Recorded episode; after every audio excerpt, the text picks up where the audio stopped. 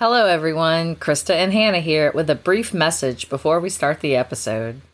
We are on the third season of Keys to Music Learning, and we have loved every second. Talking about audiation based piano instruction is a passion of ours, if you couldn't tell, and we thank you for listening and keeping us going. We recently launched the Keys to Music Learning community. Similar to Patreon, this is a way to support the podcast and access bonuses, such as opportunities to attend podcast recordings and monthly meetings so you can pick our brains with your questions, share your successes, and connect with other teachers. Become a silent partner for only $3 a month, or to access the bonuses, a friend of the podcast for $5 a month. Join today at musiclearningacademy.com slash keys to music learning community. The link will be in our show notes. Thank you all for listening and enjoy the podcast.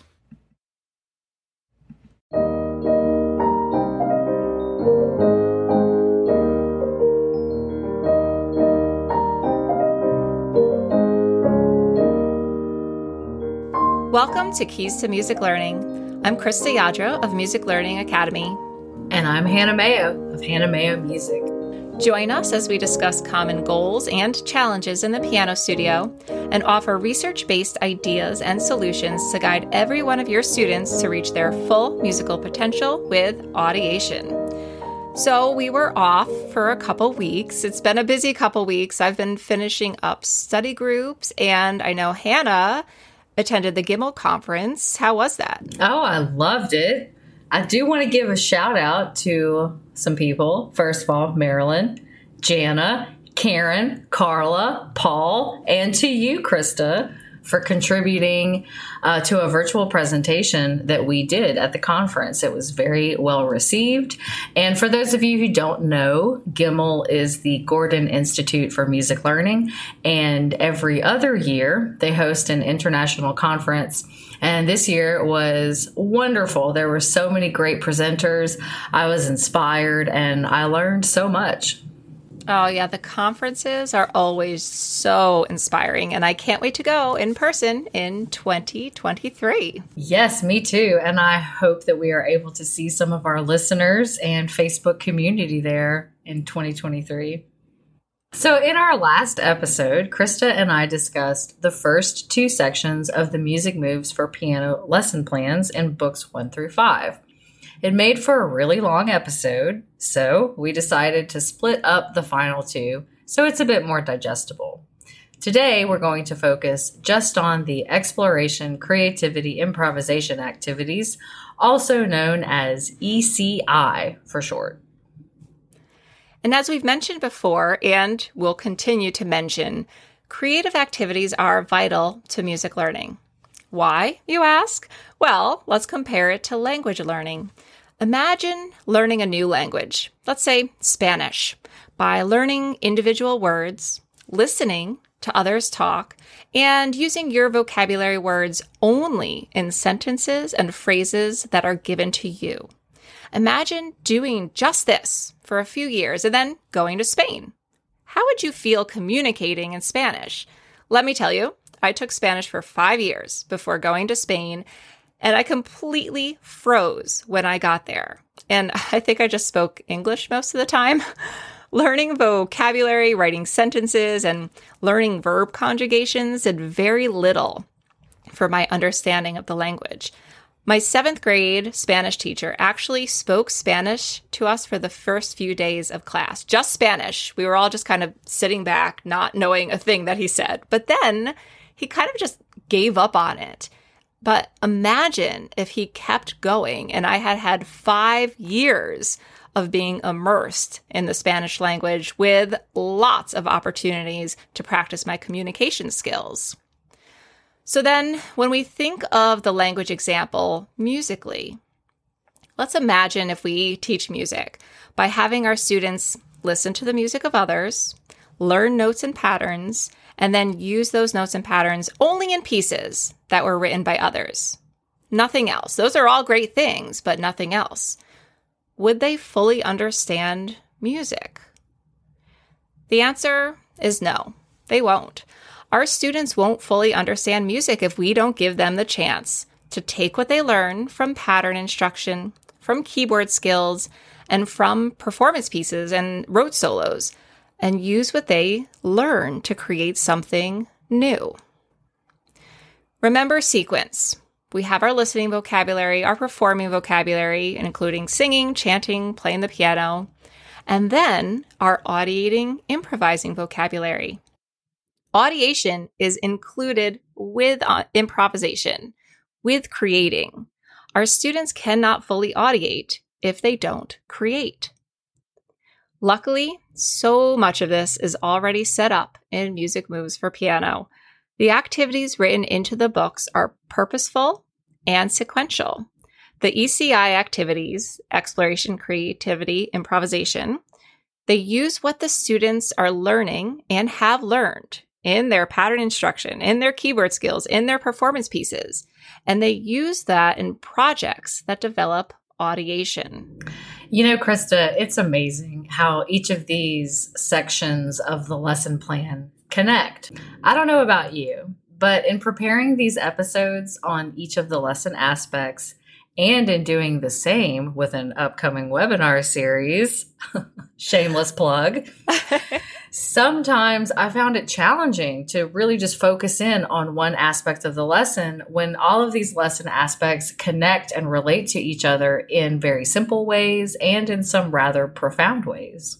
Absolutely. And as I teach these books, and now I have lots of students in book three, every single time, every day that I'm teaching, I see just how beautifully these sections complement one another and really build audiation skills together. So true.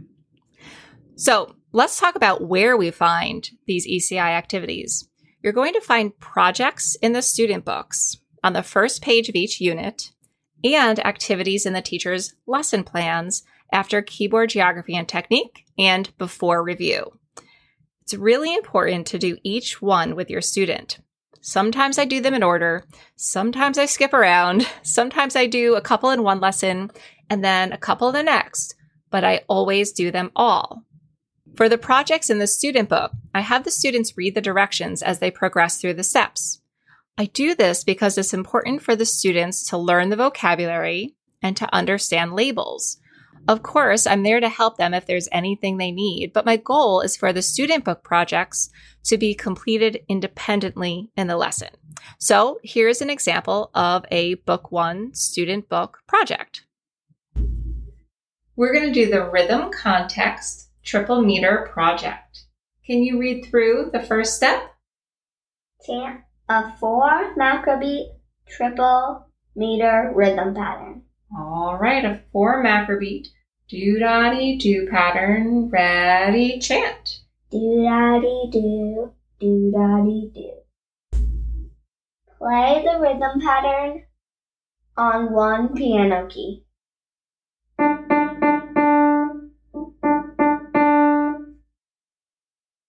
Improvise an idea using the rhythm pattern use a connected style of articulation. that was very close. Of articulation. Can you say articulation? Articulation. Yes. So with our do daddy do, do daddy do, what style of articulation are you going to use? Connected. Connected. All right. Let's hear your connected idea.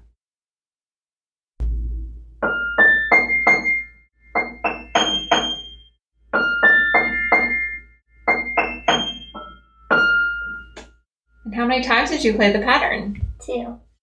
Now, it's our last step. Um, what did the idea sound like? What did it sound like to you? A baby bird hatching. And now the activities in the teacher's lesson plans are teacher led. The teacher brings the students through the steps. So here's an example of an activity from the teacher's lesson plans, ECI, from book two. All right, Lucy, can you press the damper pedal all the way to the floor, please? And find the low register of the keyboard. You're going to find three white piano keys under a group of two, and you're going to start with C. Can you play those three white keys for me? Now, find a set of three black scale. That's what we're going to create with today. So go ahead and set yourself up. I'm going to give you a pattern, and you're going to create with that pattern using those sets of keys. Yep, make sure you have that pedal down. Excellent. Here's your pattern. Duta, data, do, day, duta, data, do.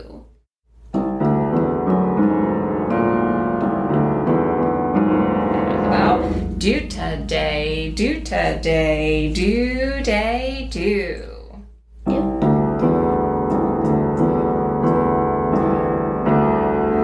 Do, data, do, day, duta, data, do.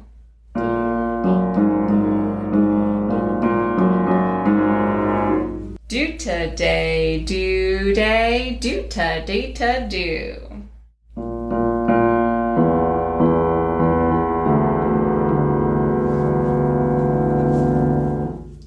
When students improvise, remember to be encouraging and supportive and to accept each new creation. There is a freedom to sitting at the piano and creating something new, but some students might feel intimidated by the idea. We want students to feel comfortable creating and improvising, not only because it's an important part of the curriculum, but also because it's just plain fun. It is. and, you know, I was not asked or instructed to improvise until I was a music major in college. And I know now that not improvising is something that held me back in my musical growth. And when I was asked to improvise, it was scary because there were too many steps involved at first.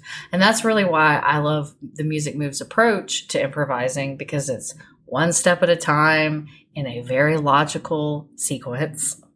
Oh, yeah, absolutely. It's one step at a time in a logical sequence. And it's something that we do every single lesson from the first lesson. So it's just a natural part of coming to piano lessons and it becomes a natural part of practice at home as well.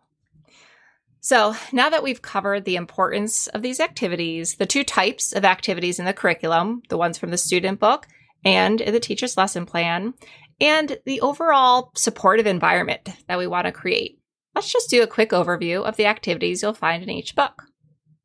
In book one, you'll find projects that introduce improvising with rhythm patterns and the functions that are introduced in our LSAs, macro microbeat, division, division elongation.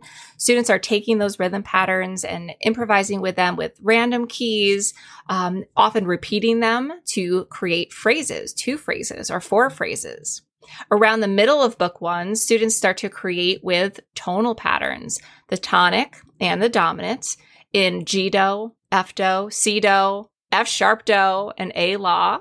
Students also improvise with performer controls. So there may be projects that say choose what articulation you want to use, or dynamics, or where on the keyboard do you want to create. Also, sound images. What does your improvisation or creation sound like? Or create something that sounds like a sunny day. The Book 2 ECI projects continue to develop what's covered in Book 1 and adds projects that introduce the damper pedal and whole tone scale, projects that build awareness of the types of patterns used, such as create with two tone tonal patterns or repeated tones. Also, with form. Tempo is added as a performer control using rhythm patterns from songs and also changing meter when improvising with rhythm patterns. Book three projects, again, continue to develop what's covered in the first two books using the ever growing tonal and rhythm vocabularies the students have, and also adds projects such as improvising over a harmonic progression, creating with chromatic sounds, exploring the sounds of different tonalities, and changing meters and tonalities of familiar folk tunes. Book four projects continue to develop audiation with projects using the students by now very large tonal and rhythm vocabularies.